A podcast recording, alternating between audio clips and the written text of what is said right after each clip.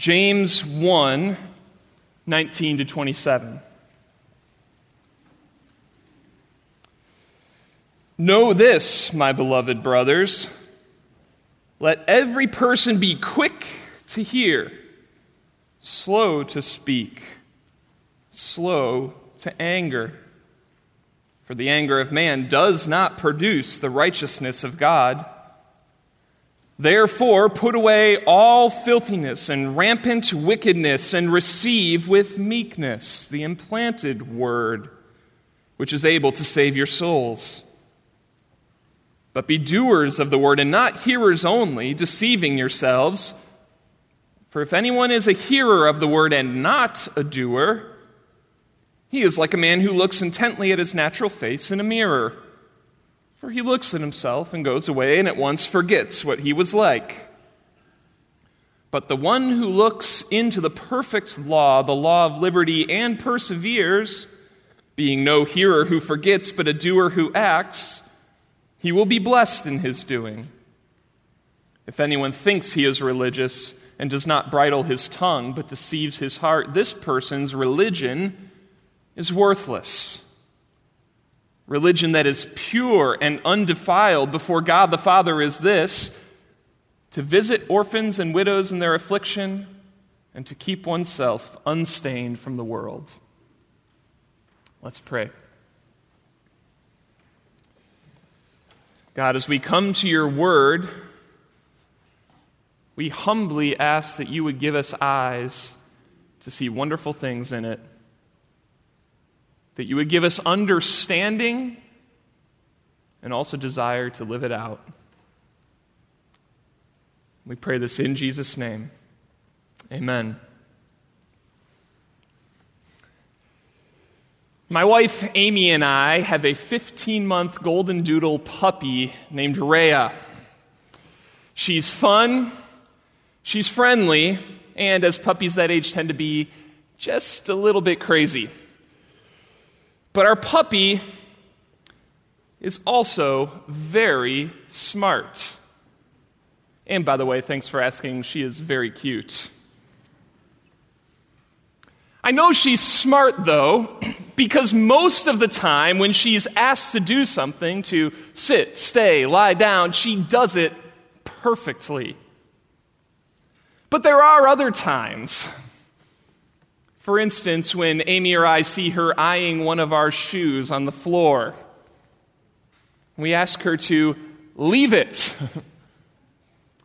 we know she's smart because it's clear that she understands exactly what we're asking because she stops, will look straight at us, and then pick up the shoe and run the opposite direction. She hears, but she does not do. This passage in the book of James is about hearing and doing. James is writing this letter to Christians, and we see in the first verse of the letter that these Christians are dispersed, they're spread out, they're scattered. And what's more, as we read through the first half of chapter 1, these scattered Christians are also facing trials, pressure, persecution for their faith. And James wants these Christians to persevere in following the Lord Jesus to stay steadfast. And even when they face these trials, to count it all joy. How can they do this?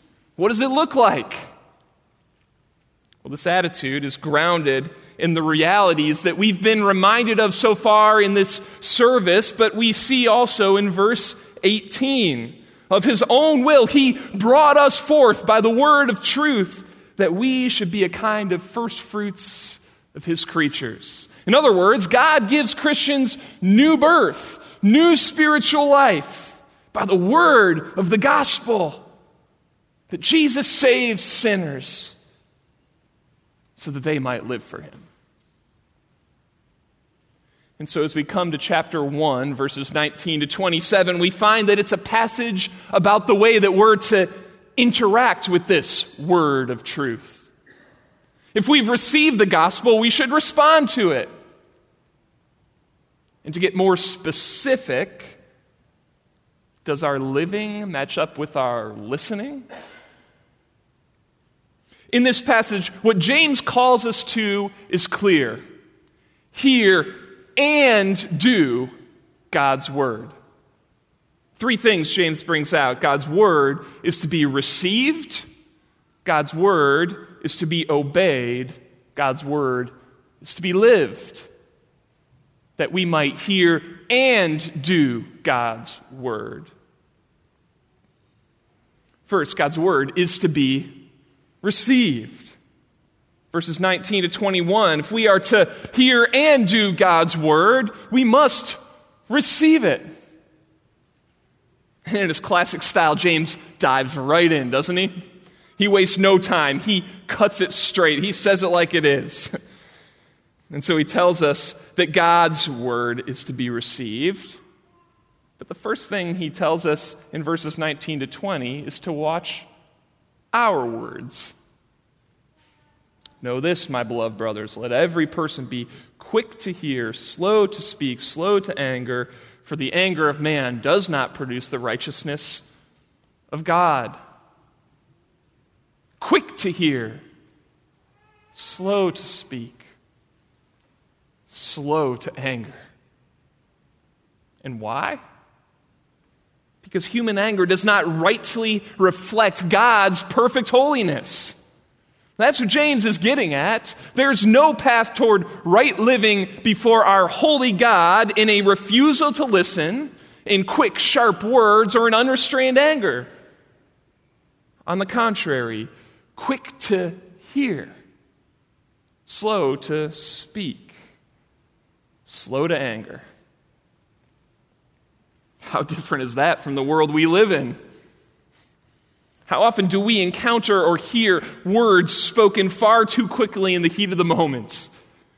Social media, the 24 hour news cycle, corporate America, politics. There is a distinct lack of listening, a speediness of speech. And anger comes with ease, does it not? That's why one author has labeled our day the, the age of outrage. Quick to hear, Slow to speak, slow to anger? It sure seems like our society has a lot of the opposite. But though it may be easy enough to, for us to see these wrongs in our society and culture and country, it can be much harder to see them in our own lives, can it? Or at least harder to admit it. And James's concern in this passage is not for our society as much as for our self. Yes, we may live in an age of outrage, but personally, we're more often part of the problem, aren't we? At least if we're honest, we are. How many times has each one of us wished we could take back words spoken far too quickly in the heat of the moment? It's not just our society that has a problem, it's us. And in light of this problem, James gives us an antidote. Notice what James prescribes in verse 21 to this unrighteous way of words. The answer is not to fight fire with fire. It's not to pull yourself up by your own bootstraps and try a little harder. No. The antidote is to repent and to receive. The answer first is to repent. Therefore, put away all filthiness and rampant wickedness.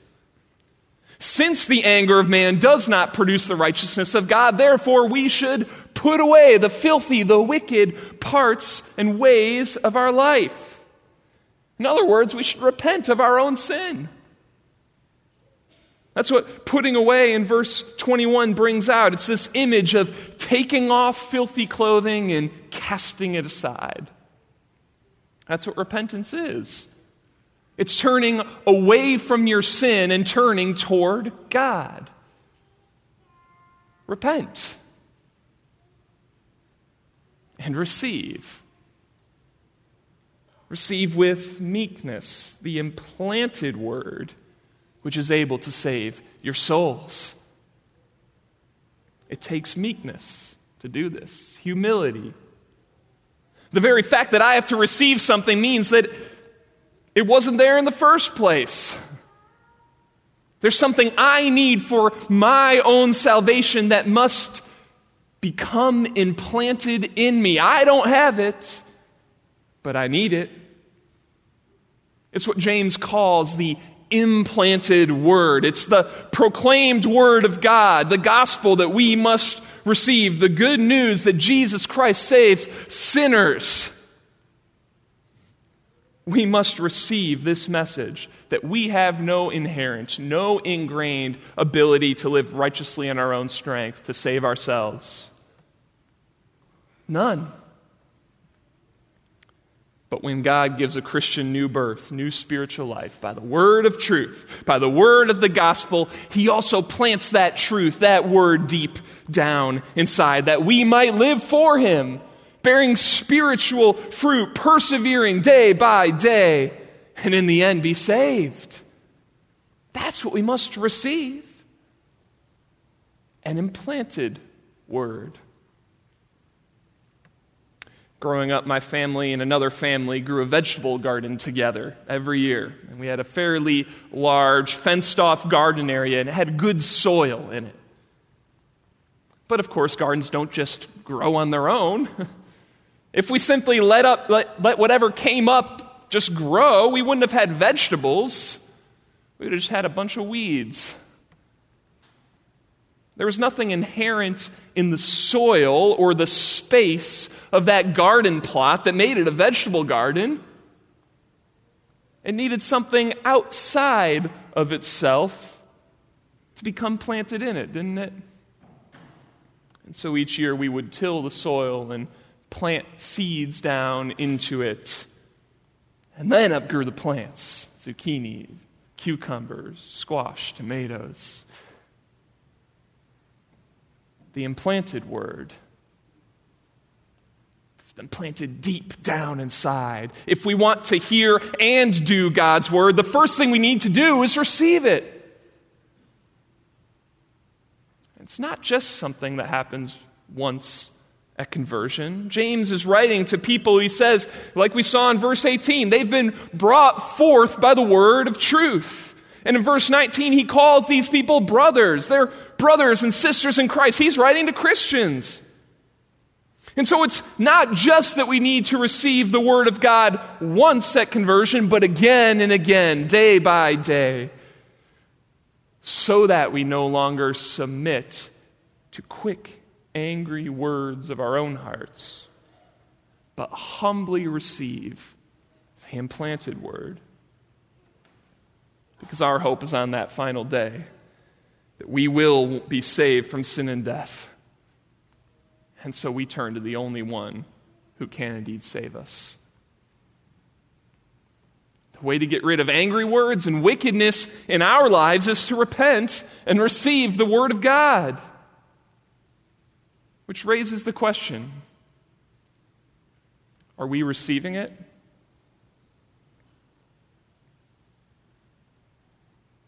we need to come to the Bible not with an open mouth telling it what we want to hear.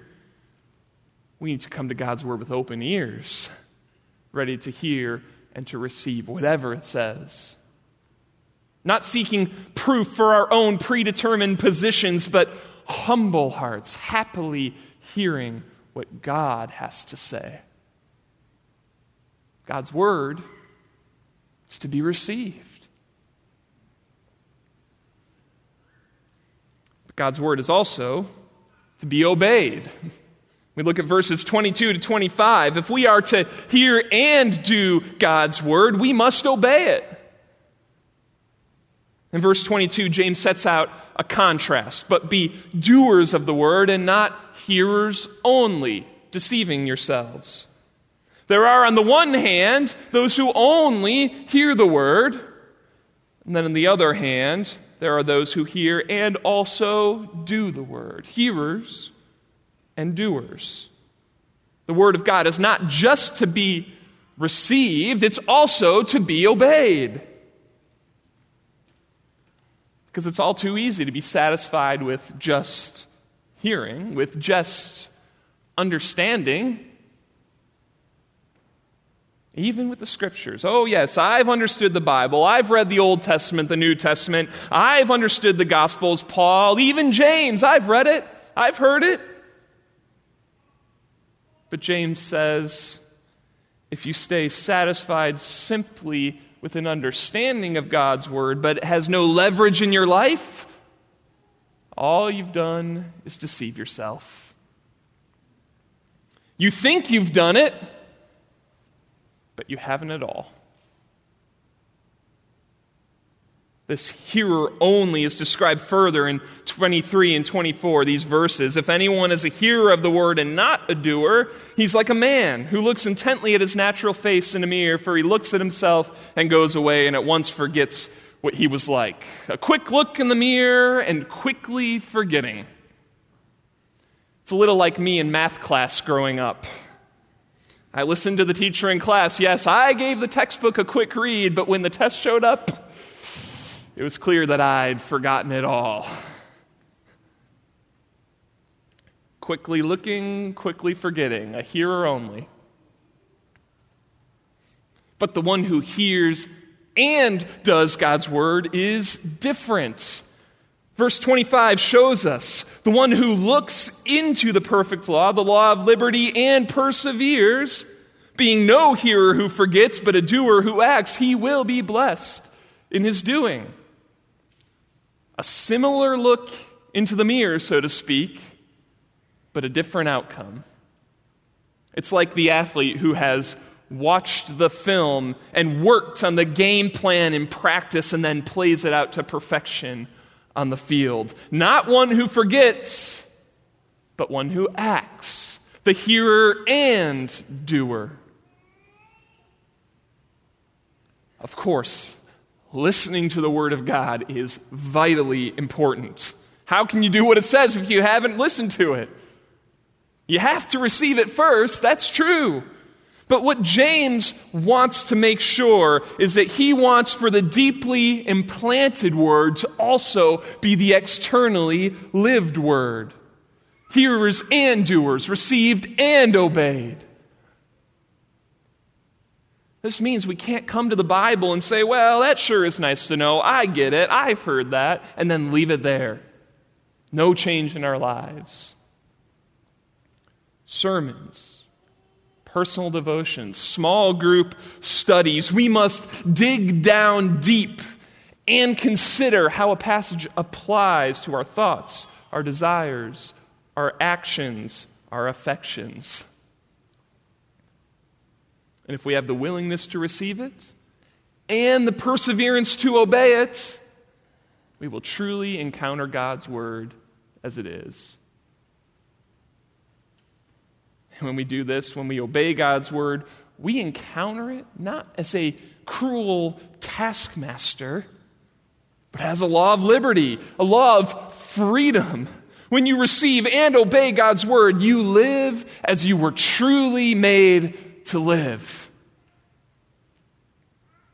A parent instills household rules on his or her children not to hurt them, but to help them not to bring frustration, but flourishing, not to keep them from good things, but to free them for the best things.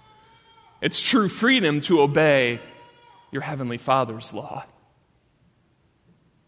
Our society and our culture define freedom as the absence of boundaries and limits, doing whatever you want. And at first glance, this does sound great, doesn't it? I get to do what I want to do. But the problem comes when I do what I want to do and the decisions I make come back to bite me.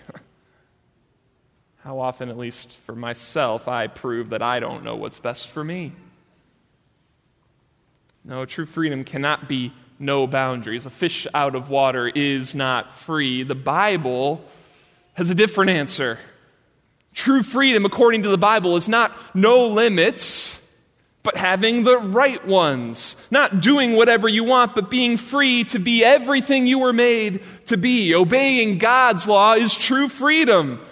It means living as you were truly made to live. You're not missing out on anything that will bring you true joy, and you are free for everything that will be a blessing. That's what living out God's law is. To put it another way, as 1 John 5 does For this is the love of God, that we keep his commandments and his commandments are not burdensome. Not a burden, but ultimately a blessing. College Church, would you allow God's word to be like a mirror for your soul? As you look into it, as you understand it, would you truly receive it? Allow it to reveal who you really are, even your flaws and your failures. But also allow it to reveal how the good news that Jesus saves sinners changes everything about who you are. And in the strength and power of the gospel, persevere in putting it into practice. Obey God's word, follow it. Learn to love his commandments, hear and do God's word, receive it and obey it. And I promise you, you will experience true freedom and real blessing. Because God's word is to be received, it is to be obeyed. And finally, it's to be lived. If we are to hear and do God's word, we must live it out in our everyday lives. And here, James doesn't let us off the hook too easy, does he? Lest we come to the end of this passage and think, yes, James, I understand. I need to receive God's word and obey it. Got it. Just so we don't stay there, James gets really practical. He wants to make sure that God's word is lived out in our everyday lives. The final call of this passage is to make sure we live out what he calls true religion. First is what true religion is not, though, in verse 26. If anyone thinks he's religious and does not bridle his tongue but deceives his heart, this person's religion is worthless a primary evidence for a lack of true religion is a lack of control of one's words. If we claim to be religious, we claim to be spiritual, we claim to be Christian, but our words don't reflect that claim, all we do is deceive ourselves. That's not true religion words that are not bridled, not restrained, not guided, not going in the right direction, words that are not useful, not helpful, not humble, not encouraging, not purposeful, not God honoring. Whether spoken directly or behind someone's back or posted on our profile. If our words are like that, we can claim to be religious all we want but that religion is worth nothing. I could claim to be an astrophysicist all I want. But if you were to engage me in a conversation about astrophysics and hear me begin to speak, you'd know in a moment I was a fraud. The same goes for true religion. It may seem that words are not such a big deal, but James rightly teaches us, even later in his letter in chapter 3, that if anyone does not stumble in what he says, he's able to bridle his whole body. Or the words of Jesus himself, for out of the abundance of the heart, the mouth speaks. Our words mean far more than we often imagine. They speak from our heart. How many times has a hurtful word cut deeply to the core? Or how wonderful it is when a kind word brightens even the most difficult of days. Christians are to watch their words and use them for the proclamation of the gospel and for the building up of the body of Christ. So there's a negative description of what true religion is not, but there's also the positive presentation of what true religion is. In verse 27, religion that is pure and undefiled before God the Father is this to visit orphans and widows in their affliction and to keep oneself unstained from the world. Widows and orphans in James's day would have had no social supports, no way to earn an income. They would have been those in society who could not help themselves. They would have been looked down upon. And James defines true religion in part by an intentional care for those who are vulnerable and needy. The widow, the orphan, the vulnerable, the helpless, the unborn, those in foster care, the homeless, those unable to provide for themselves, those our society would not esteem. A love for the least is not meant to be a one off endeavor, it's meant to be our norm. It's a deeply Christian way to live. And, College Church, be encouraged by the many ways that we as a church care for those in need within our body. I think of the Care and Share Fund that provides so much assistance for so many within our church family. I think of all the visits that our ministry staff and our deacons and deaconesses and elders and many in our church have provided to those who are in the hospital or to those who are unable to leave their homes. What about our stars ministry? How wonderful has it been, even this morning, to be led in worship by brothers and sisters in Christ? Let's keep pressing on in our care for the vulnerable and the needy in our church, those who society would not esteem in our church and in our community? Who in your life, in your sphere of influence, needs this kind of care? Is it a neighbor? A homeless person that you pass on the street every week?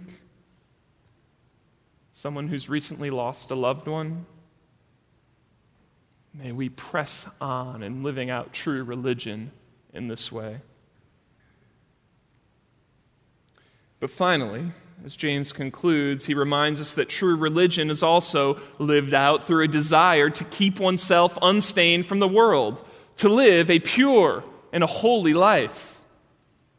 James pushes those of us who have been brought forth by the word of truth, who have new spiritual life through the gospel, those of us who that is true for, he calls us to engage in a headlong pursuit of personal holiness.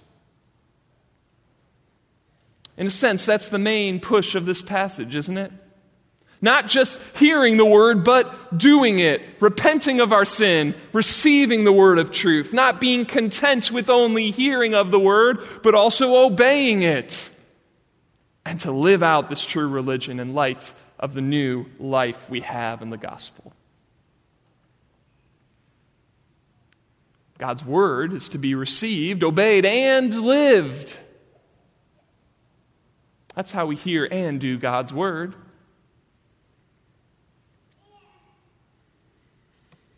I recently got an eye exam to get fit for new contacts. Clearly, I wear glasses, but I often wear contacts, especially when I go for a run or spend some time outside. And at the end of the contact lens fitting, the doctor informed me that there was a rebate offer on the contacts if I would purchase them a $100 rebate. And he told me the instructions on how to get it. I'd get an email, I needed to read that email, follow the link, fill out the form, and at the end, I'd get my $100 rebate.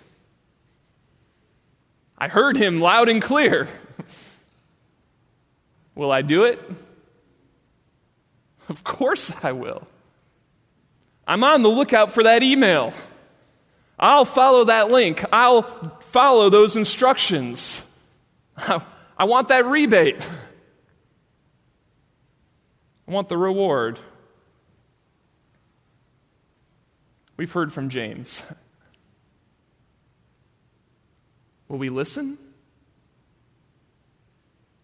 And will we follow through? We need to be quick to hear these truths and quick to live them out. Challenging as they are, it's what we're called to do.